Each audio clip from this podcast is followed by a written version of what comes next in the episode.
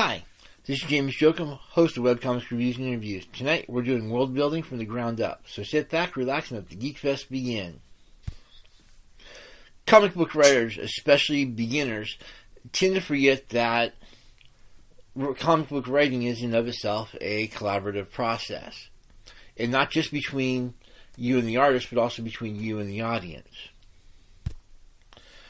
An artist, when he sits down and starts drawing, needs details. He needs to know what's going on in the world so he can start designing the costumes or looking at the overall style of the comic. You know, we're talking, if it happens in a city, doing something ultra simplistic like a kid's comic where you only have like a couple of buildings in the background, all the way up to something as magnificent as the background of Gotham. In short, the artist has to have a very good idea of what's going on in the world in order for him to help you actually put pull off this comic. Flip side, if we're looking at it from the audience perspective, the audience is going to willing to suspend disbelief, but only if there's a reason to. And if you can actually have present him with an actual three dimensional world that is something that has concrete details, well, he's going to be willing, much more willing to suspend disbelief for you. And the more you can get that re- reader to suspend disbelief, the better, especially when you start throwing a lot of weirdness to them. I mean, you can do an absurdist comic book if you really want to. But if you don't ground it somewhere in reality, somewhere, that is, there's some sort of actual legitimate logical relationships going on, eventually you will lose that reader. And the fewer details, the fewer things he has to cling on to, the quicker that's going to happen. What this basically means is that you're going to need to have some sort of way to actually have an actual world. I mean, sure, you'd like to basically do nothing more than do character bios, a real quick outline, and then charge ahead off that but if you're actually working with any kind of actual artist, well, that artist is going to need to know exactly what kind of sets you're trying to design. Think about that for a second. Just as you, just as you're worried about what the actors are doing, what they're saying, your artist is actually worried about what they're interacting with and where they're doing it. You know, there's going to be an entirely difference between doing a a comic in, say, medieval Europe versus medieval Japan versus downtown LA. Sure, I can use the same basic characters and the same basic themes and so on and so forth, but I need to have a little bit more than just characters walking across the street. Even if the script just says that, you and the artist have to have some sort of disagreement, or sorry, agreement over what kind of actual street they're walking across. You know? And you, as the writer, need to step ahead of time what kind of world this is all going in. Obviously, there will be some artist input, but generally speaking, you're in charge of creating this whole bloody thing. So actually make some actual decisions on what's going on. You know, otherwise you're basically going to just simply have this really cool little improv play that's really going to have a really boring background. Everybody's going to be drab, and then you can't figure out why nobody really cares. Well, that's because there's no real details. So, that's something that needs to be considered when you start sitting down. You need to actually go through and design what the actual world looks like. So, you know, consider if I have a comic set in Gotham versus a comic set in Metropolis. You know, Metropolis bright, shiny. You can bet that even somebody who has a really horrible nine to five job, nonetheless has some sort of life they're trying to get to. Kids are trying to raise, and in general, they're satisfied with their life, if not downright happy. You know, they get off at five o'clock. They're going to race home, grab something to eat, and go out and party and they're going to be reasonably happy and cheerful, and that's going to have an entirely different feel than, say, if we go over to Gotham, which is, well, cancer on the land. It's dreary, it's depressing. This is a place that creates lunatics just by living there. you get off your nine to five job, you're rushing home, you're boarding up the place, and you're there until you have to leave for your job in the morning. You know what I mean? Compare if I put Batman into Metropolis. You know, gothic, brooding, kills if he has to. I mean, he tries not to. Don't get me wrong, but you know, you go through a bat a fight with Batman, you're going to be needing some intensive care. This is probably not the real greatest. He's probably not going to last long in Metropolis just because he just doesn't fit. Flip side, let's look at what happens when you put Superman over into Gotham. You know, got he gets a little bit more violent than normal, while at the same time, his cheerful go get him attitude just doesn't gel well with the type of crooks. So, you know, there's you just simply can't have a character like Superman doing long term stays in Gotham, just like you can't have Batman in Metropolis. It just doesn't fit. Over time, the characters and the setting are going to create a dissonance that's going to drive your readers net really crazy. You know, Batman without therapy works in Gotham. You flip him over to Metropolis, and straight up, the reader's going to be starting to wonder why isn't this guy becoming happier? Why is he not checking into some sort of therapy? There's got to be some sort of support group in this place. You know what I mean? The bottom line is that details are going to help sell your comic just as much as great writing and great art. More importantly, both of those are dependent on those really good details. Plus, let's look at this if you're going to basically be doing this for a long period of time. You know, you're going to need some sort of actual setting that's actually going to inspire you to actually continue writing, as well as the artist to have a little bit of fun here and there. In short, you're going to need to build some sort of world whether you want to or not. So, let's look at some world building basics. Just in case you're curious, we're not going to go too crazy tonight. We're basically going to define the general setting, and we're going to look at, well, basically, obviously, we're going to look a little bit more into the importance of why you need to build a world we're going to look at how these cities are going to be built up, and then we're going to sit back and go after organizations. So, this is going to be all sorts of fun. Honest. Alright. Keep in mind, as we're going, when we're trying to set up all these various big settings, you're going to want to keep in mind certain goals. You're going to want a setting that's going to reinforce whatever themes you're setting up for the comic. If you want dark themes, you're going to want something dark. If you want light, a little bit later. You see, see how simple this is starting? And I bet everybody's going, oh my gosh, this is going to get horrible. Don't worry. It's not as horrible as you think. It just is going to require a little bit of thinking here and there. Uh, consider classrooms between Hogwarts, a little red schoolhouse, and, you know, inner city LA. You're looking at three entirely different environments. And each one of them has an entirely different set of themes. Hogwarts tends to be a little bit classist. You know, the whole wizards versus muggles versus mudbloods thing or whatever. But at the same time, it's one that's supposed to inspire you off to heroism. And notice how incredibly detailed the Hogwarts thing gets. You know, you've got lecterns. You've got huge desks that multiple students sit at that are incredibly solid. You basically have pews for these de- huge desks. You've got chalkboards the size of, you know, mountains. You just have some really cool, awe-inspiring stuff that's trying to inspire people off the heroics. You know, and they do a pretty good job of that. Um, Little Red Schoolhouse, on the other hand, is trying to go for something a little bit more simple, a little bit more I want to say classic, but we're looking more at ultra simple, simplistic here. You know, we're talking a classroom where children from different classes are actually in the same room.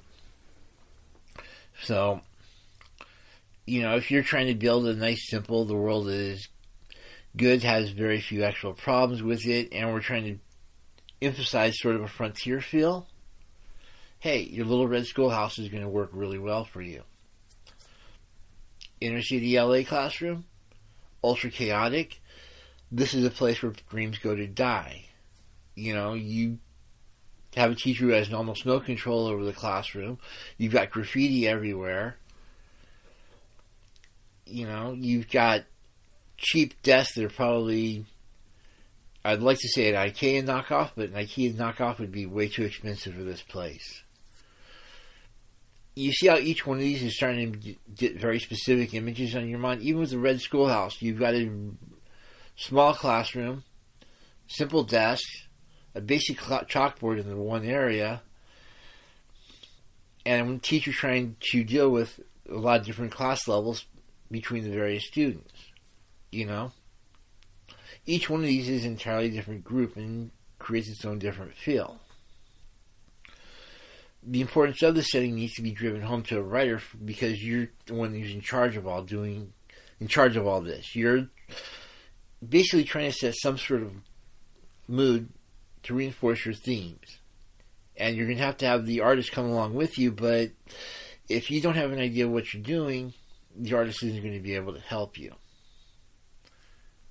I'll try to leave that off for now, but just keep that keep in mind that you're the one in charge here. You're the one behind the steering wheel. If you don't know where you're going, it's not really going to help anybody else. You know what I mean? So with that, let's get going. What you're wanting to do is create some sort of universe that's going to have a very organic feel to it.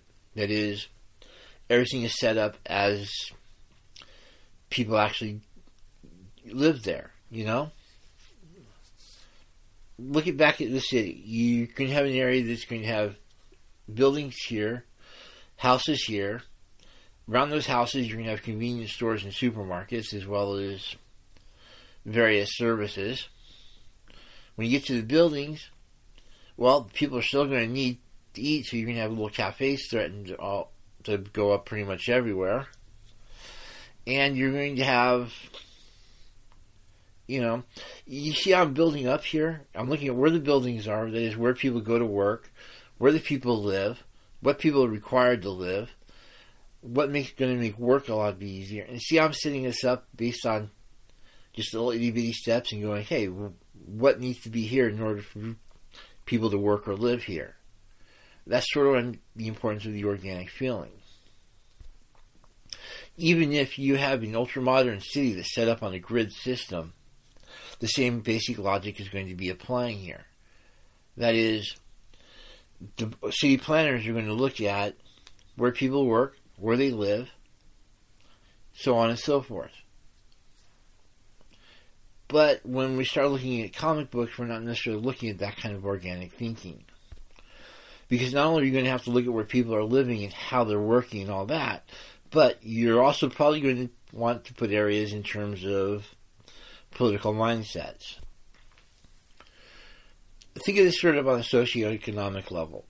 You know, if we were doing a 50s type of movie, you'd have an area where the rich kids live, you'd have where the poor kids live, and then you'd have where pretty much everybody else is. You'd have the north side or the south side, for example, or the east side versus the west side. However, the key here is that you'd have people separated in terms of how they think, how they live, that sort of thing. The rich kids are going to be very classist, very snobby. Probably not the people you want to invite to a party if you want it to go well. Because they're going to be way too much, I need to be in charge. Poor kids, hey, they're just happy to be alive and so they're probably not going to worry too much about where you come from as long as you don't put on airs. You know. Other problem is that the stereotype is that there's not all that really amount of any crime in the rich side versus lots of crime in the south side. So yeah, I think I'm gonna stick with north side versus south side. But you know, you start getting the feel for it if you're going to basically start doing some sort of actual city, you're going to notice that people tend to clump based on similar beliefs and backgrounds. So, when you start when you start with building your city, what you're going to want to start off with when you start building your cities are you're going to want to try to figure out what kind of mood and theme those kind of cities are trying to represent. Again, look at Gotham versus Metropolis. Second thing you're going to want to do is clump people among relatively similar beliefs and backgrounds. You know, it's basically going to come down to with Gotham, for example, you notice there's a crime alley. There's an actual place in the Gotham City where bad things are known to happen. And from this radiates all the badness. And yeah, you've got your rich areas and you've got your poor areas, but you've also got an actual areas where crime happens. Go figure. Well, when you start dividing your cities, you're going to want to do it exactly the same way. Figure out where the poor areas are, where the rich areas are. Include lots of middle class areas. And you're going to want to clump different types of businesses together if you can. And then, of course, you're going to want to sit back and figure out where everybody lives, where they do business, you know, where the shopping malls are and all that. And yeah, I can hear the freaking out in your, even this far away. Don't. You don't have to do incredibly detailed metropol, uh, cosmopolitan maps. Sorry, I'm trying to avoid using metropolis because, well, yeah. Anyway, you don't have to design these whole maps. You can get away with doing a generic, you know, a really ultra generic type of just setting. Just write down a description of the area, and you should be good to go. You don't have to design each and every little area. You know, you don't have to do like um, in New York where they have a garment district, a Wall Street, you know, Cannery Row, whatever. You don't have to go design. You just want the areas that you're going to be dealing with and have a general idea where they fit in the geography of the map. Plus, you're going to want to have a general idea of where people go to to get their food, their goods, and even their daily diet soda. Like I said, it, details are important, but don't. But I'm going to step back and say, don't go overboard. Do just enough details that you know where your characters are going to be coming from. The reason for this is, well, just as you're trying to set up the place, you also want to allow for growth later on you know, if this is going to be around for any period of time, eventually the art is going to grow. And you want to have generic wasteland that you can actually transform into specific, more specific areas later on. See, that growth is another part of the organic thing. The area will grow as it needs to grow. So you, as the writer, need to allow that, those areas for growth. So don't get, and the really weird part is the more detailed you are at the beginning, the less room for growth you'll have later on. So consider that before you get going. You know, just do the stuff you need and throw in stuff as you need it later on. That's how almost every city is growing up in America, or Europe, or Asia, or pretty much in, in outer space. You know? So don't worry too much about the details that you don't need and worry about the ones that you do need. Keep in mind, of course, that as you're growing your city and you're trying to decide on details, try to make sure that each area tends to build into a theme. You know? If you need a sub theme to show how a character built up from the beginning and got crushed, hey, you just build up a little area like the garment district. Guy got better. He designed clothes. He got great at designing. He got famous for designing a particular style of pants, and eventually got hit by a copyright suit. You know, it's a great reason to bring in the garment district if you need a new area. The other way you can you want to design your built your cities on a only what you need at the time situation is that way you can also allow for character growth later on. You know, this allows you to eventually, if let's say a character wants to go out and train up for some sort of marathon, well, you go to your city, you figure out an area where they would not only have gyms and that sort of thing, but also racetracks as well as have a general idea of where this person would have to go to get well the requisite amount of distance to do a marathon, which is like what twenty six miles. See, that's the other advantage of having details only if you need them.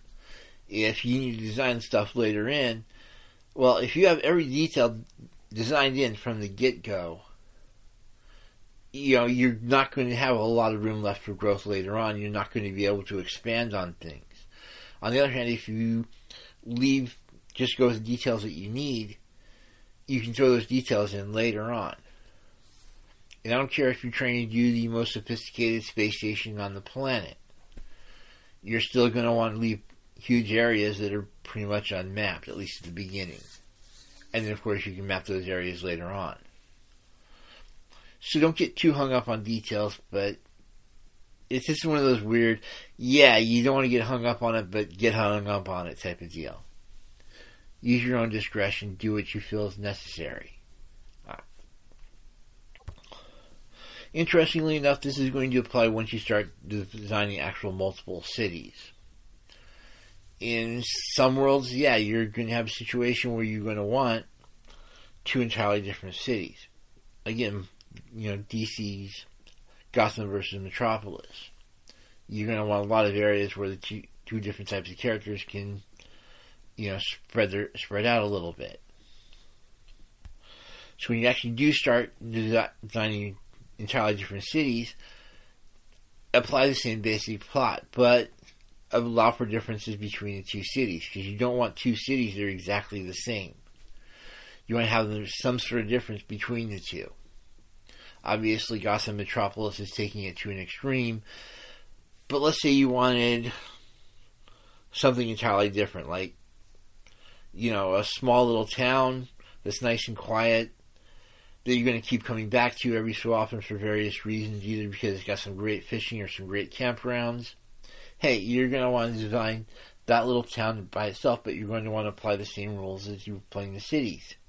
That is, you want to know where important stops are. You want to have a general idea how big it is, and you want to leave a little bit of room for growth later on. You're just scaling down from these big, huge cities to these little hamlets, and it can be done. Um, again, just have some fun with it. Figure out the difference between the two cities, between the two towns, or what have you, and just have fun with it. But keep in mind that you don't want to leave too many details in the wind. You actually want to have something concrete that a writer can, or sorry, that an artist can come in and actually design an entire segment of the city and said, hey, we're cool here. Or have a reader come in and say, oh man, this is so cool because he has something he can actually hook onto. You know, I don't care how incredibly crazy your plots get, if you don't have something solid for the reader to hook onto, they're not going to be around that all that long. So, you know, have some fun, put in some really nice concrete details here and there. Let the artist know, and then when the artist has some fun with it, at that point the reader will have something a little bit more interesting than just simply, you know, genericville. Population 10 million, you know? Who cares? I want a place that actually has a, some sort of society there. And trust me, you're going to love this later on, especially when you start hitting issue you know, 15 or when you start hitting chapter 30. When, when you start putting a lot of pages into this, you're going to love a lot of these really trivial details you put in from the beginning. Especially if you made sense to leave some room for yourself to grow and have a little bit of fun here and there. Something to consider while we're while we're on this topic is, say, Marvel's New York, which pretty much does exactly the same thing as uh, Mar- uh, DC's Gotham versus Metropolis thing because you've got all these different areas in New York proper. You know, it's sort of weird when you actually start looking at the map of New York in terms of superheroes and who's settled where. You've got Daredevil over in Hell's Kitchen. You know, the slums. This is their version of Gotham, basically. You've got Queens, where you've got Spider Man, which is a nice little middle class area. And then, of course, you've got downtown Manhattan, where you have the Avengers and Fantastic Four. You notice the difference between the three characters, between Daredevil and his street level characters over in Hell's Kitchen. Over in downtown Manhattan, you've got all the really powerful characters that are, you know, go out on universe shattering episodes every so often. And then you've got Queens, which is pretty much, you know, their version of the middle class area where it's pleasant to go to, but you're trying to go other places. In essence, Marvel is taking New York and actually divided it down into essentially different towns because let's get real, there's a different feel between Hell's Kitchen, Queens, and downtown Manhattan. You know what I mean? Just showing you different ways, different takes you can do it. bottom line is, your first step is going to be designing the, the home base, the city. I don't care if it's a podunk town out in the middle of nowhere or, you know, downtown Tokyo.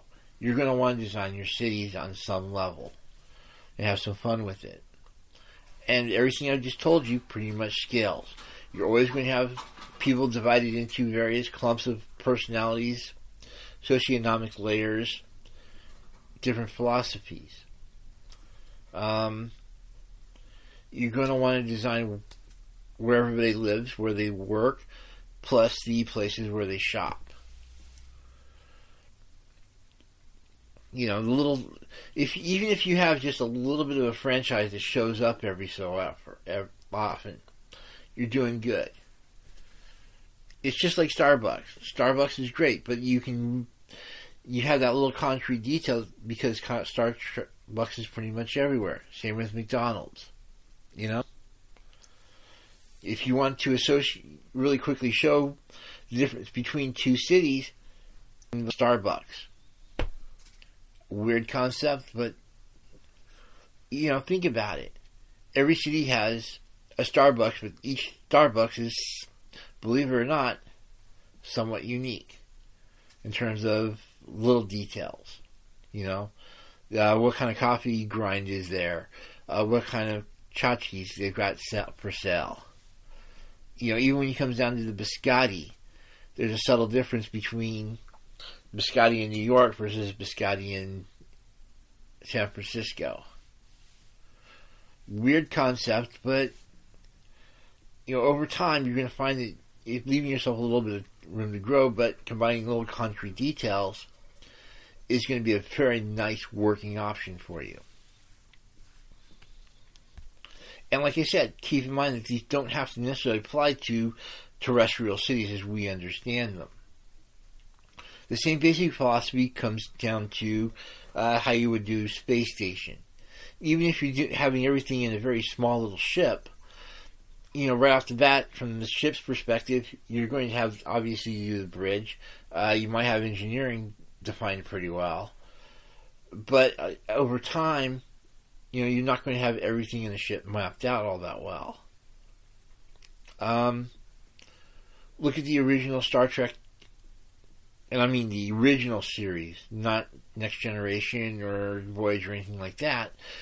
But all you had was a couple of areas that were reasonably well defined, and you threw in more areas as you needed them, like you know, the rec deck, um, crew quarters, that sort of thing.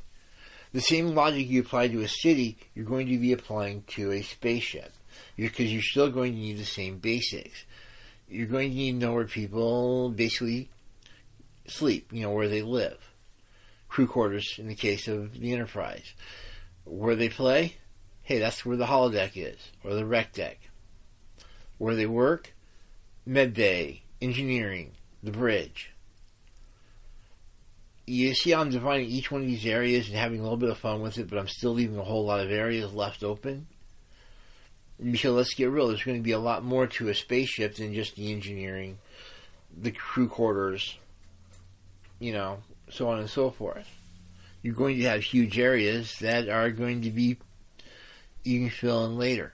Um, Star Trek Next Generation, for example, is pretty famous for bringing in Ten Forward. And like, what was it? The second, you know, was there from the beginning, but they didn't really get into peopling it out until like the second or third season. So, you know, little details like that. You start off something solid and basically expand from there. And again, building a city and building a starship and or building a cute little pocket dimension, the same logic is going to apply. It just gets really weird when you start getting rid of the buildings, is all that happens. And while we're looking at the, the cities, let's look at organizations. And of course, we'll have to do this really quick. But just wanted to make sure you were thinking in terms of building the actual world world. Organizations are their own little quirky little problem. First off, don't get caught into the trap that you have to design multiple organizations. Sometimes you can design one organization and everything else follows from there. I mean, you can either basically go with multiple organizations, or multiple factions, or some sort of mix between the two. Um, I'm sort of looking at shows like La Femme Nikita here. You know, where you've got the major organization, and then you've got the individual spies, and somewhere between the two, you've got different groups within that organization. Factions work. I mean, even if you're basically looking at doing it as a superhero thing, you don't have to have a really well defined villain organization.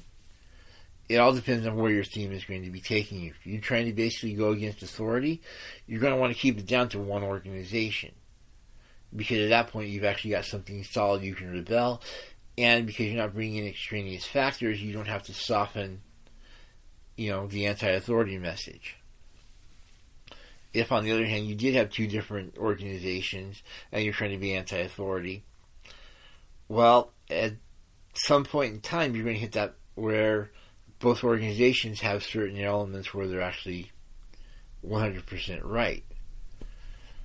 Is at that point you start hitting the really weird point where you sort of need that authority because you need to assign different uh, traits to different organizations. And then once you start assigning traits to different organizations, yeah, it's going to break down your anti-authority message really quick. So if you're going anti-authority, keep it to one group. And if you need some sort of bad guy group, keep that bad guy group as absolute nebulous as one dimensional as absolutely possible. But instead, you're going to want to do factions within the group itself. On the other hand, if you're trying to do something a little bit more superheroic, well, good guys versus bad guys is always a winning combination. Consider The Walking Dead of all people for a sec here. You originally started off with a relatively strong organization and a nebulous one. The nebulous one in this case happened to be the zombies. You know, ultra dimension, ultra one dimensional, they were just out there to attack whatever happened across their path. All right, good. On the other hand, you can set up a really cool authority issue in the enriched group, and in a lot of ways, this is when it ended up happening over time. Is that Rick decided to, well, became the Rictator, and everybody else had to react off of that. So, and then of course, once you start you know, doing the anti-authority thing, you obviously had little factions within the group, depending on how strongly along the line they were with Rick versus how independent they were. Consider Michonne versus Daryl, for example, especially in the later seasons. You know, On the other hand, if you want to go a little, the comic ended up getting a little more superheroic when you started throwing in, like the governor and his group, the Negan and his group, so on and so forth. At that point, they actually had somebody who was actually trying to set up something relatively cool. They were just going about it the wrong way. Rick would, his group would pop up and do something about that group, usually taking it over temporarily.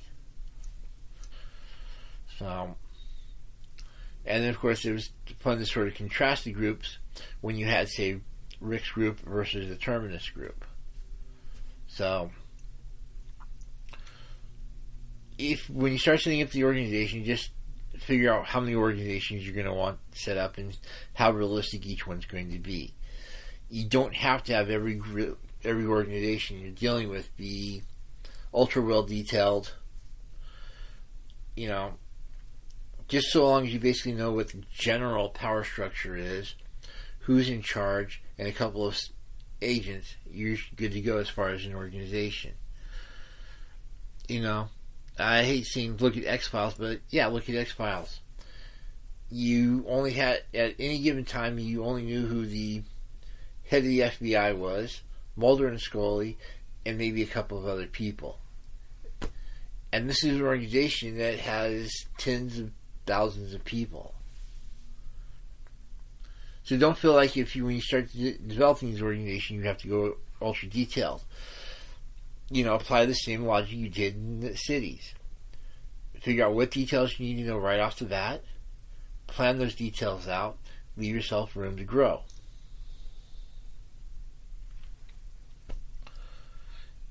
And I don't think there's anything better, uh, better. As long as you get that as a takeaway today, we're good to go. That said, when it comes to the organizations, figure out where the theme, basically, as haven't figured this one out, figure out where the organization fits within the theme. Decide if you actually do need more than one organization, or if you need away with factions, or if you don't need them both. You know, figure out where you need to, what your organization needs to fulfill within the or, within the structure itself. Um.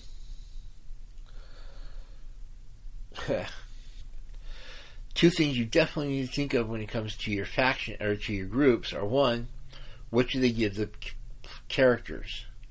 That is, how much training did they give the characters, and how much of the characters' attitudes and social beliefs are based off of the reaction from the group. This is sort of where La Femme Nikita comes into play. Uh, Nikita got a lot of hardcore training from the group she was allow, uh, allied with, but she also later on didn't like, or very quickly, didn't like how the group was so out to kill people. In fact, a number of conflicts between Nikita and the group, especially that people higher up, was that she would occasionally figure out ways to let some of the people she was supposed to kill, she was able to figure out ways for them to get away. So, that that started creating a major conflict. Note the conflict here. Characters trying to be nice and honorable, organization doesn't really care. And eventually that conflict created, well, was part of the fun part of the series. So again, you need to figure out what, how much of that attitude the character has is due to the the group they're with. And this can apply positively as well. I mean, if you've got a character who is absolute morose, ultra depressive, was not a happy camper, and all of a sudden joins a great group, that person eventually is going to be taking on more positive traits. Uh, look at Batman, for example, when it comes to the Justice League. You know, Batman was not a team player. Batman was ultra depressed. Batman was not a happy camper. He joins the Justice League, has to deal with people like Wonder Woman, Superman, Aquaman. All of a sudden, okay, he's still not a happy camper, but he is more of a team player. Um, in fact, I think it can be argued that it was because of his interactions with the Justice League that he ended up deciding to set up not only the Bat family, but Batman International. He saw the value of having a group, even if it was loosely aligned. Um, and obviously, there were some personality traits he carried over from the group over to Batman. This isn't, of course, to say that there were certain personality traits that went from Batman to the group, but in general, Batman is a much better character, a much more solid. He's almost somebody you'd almost want to go out to a party with. Almost. Because of his relationship with the Justice League. So, you need to understand that the any time a person interacts with the group, that their personality will shift a little bit. It just depends on what kind of group and what kind of themes you're trying to set up. And of course, backing them to the general world building thing, you also need to consider the, what the world in general thinks of that particular group. That is, do they see the group as a murdering bunch of thugs? Do they see it as a savior of humanity? Or somewhere in between? You know, somewhere between a necessary evil or just something that happened to happen. I mean, when you start looking at a lot of real world organizations, that basically applies. Look at the FBI. Yeah, you've got a lot of people that don't like it because of the authority issues, but at the same time, you sort of got to respect the FBI for getting rid of a lot of major problems. You know, the serial killers, your kidnappers, your terrorists, all of that are all dealt with by the FBI. And so you've got to admit that even if you absolutely hate authority, the FBI actually is doing a necessary job. You know, it's somewhere along the lines of a necessary evil. This is opposed to, say, something like ISIS, where we, on one hand, you can sort of understand where ISIS is coming from. On the other hand, you've got a terrorist organization that has no problem targeting women and children.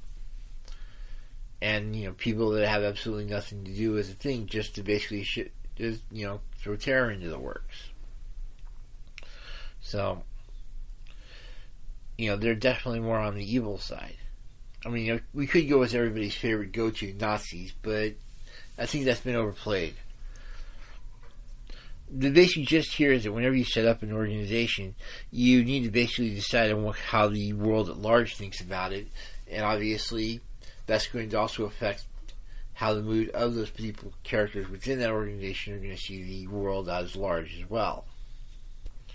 You know, if the FBI decides to all of a sudden show up at a gun show convention, FBI is probably not going to be, you know, it's probably not going to get a favorable reaction so, and of course, that's going to make the people who are actually the FBI agents themselves be a little bit more paranoid and a little bit more on edge, which of course could lead to its own conflicts with the people at the gun show in and of itself. So, you know, have a little bit of fun with it.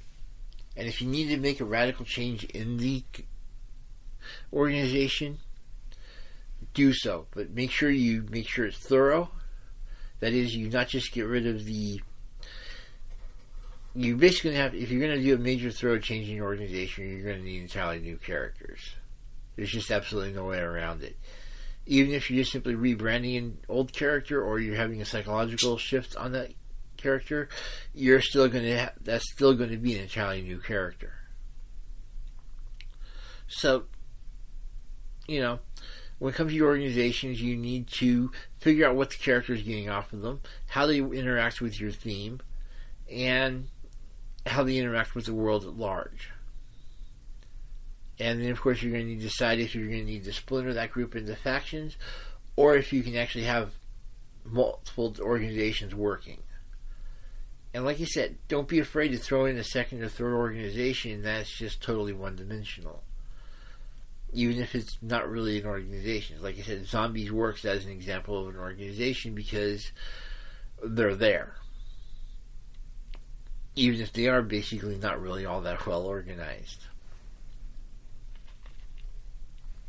So, in total, the three big thoughts for the week are And keep in mind, you're going to find a lot of parallels between setting up your city as well as setting up your organization as well as setting up pretty much anything else. Twit. The big takeaways for the week are worry about details, but don't worry about each and every detail. Worry about only the details that you need, basically. Figure out how whatever you're trying to build works into the overall theme of your comic. And I can't stress that one enough because a lot of people tend to forget that one. And above all else, leave room for your a little bit of growth later on. This is sort of why I keep emphasizing don't do every last detail. You know, I don't care if you're designing New York and you've actually got a map you can actually play with, or if you're designing a spaceship. Don't map out everything right off the get go. Leave some very nice nebulous areas for yourself.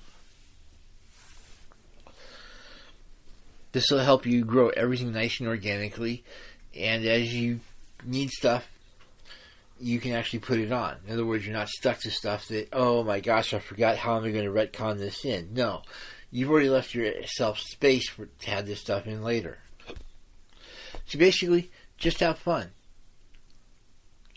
You know, deal with only details you need, allow yourself space to grow, and deal with everything organically if at all possible. And if you do that, you should have some great cities, some great organizations, and you're going to have really great stuff for your artists to snag onto and actually have some fun drawing some stuff. And better yet, by having all these really nice little concrete details, your reader's going to love it and he's going to be willing to go wherever you want to take him. And that, I think, is the important point to remember here. If you, I mean, obviously there's a lot of other important points, but you're trying to build up some sort of suspension of disbelief, and you can't do that if there's nothing to suspend that disbelief from. So give your readers something to hang that from, and hey, you can do pretty much anything you want within sort of reason. So remember that, and have a lot of fun when you design your cities and organizations. Have a good evening.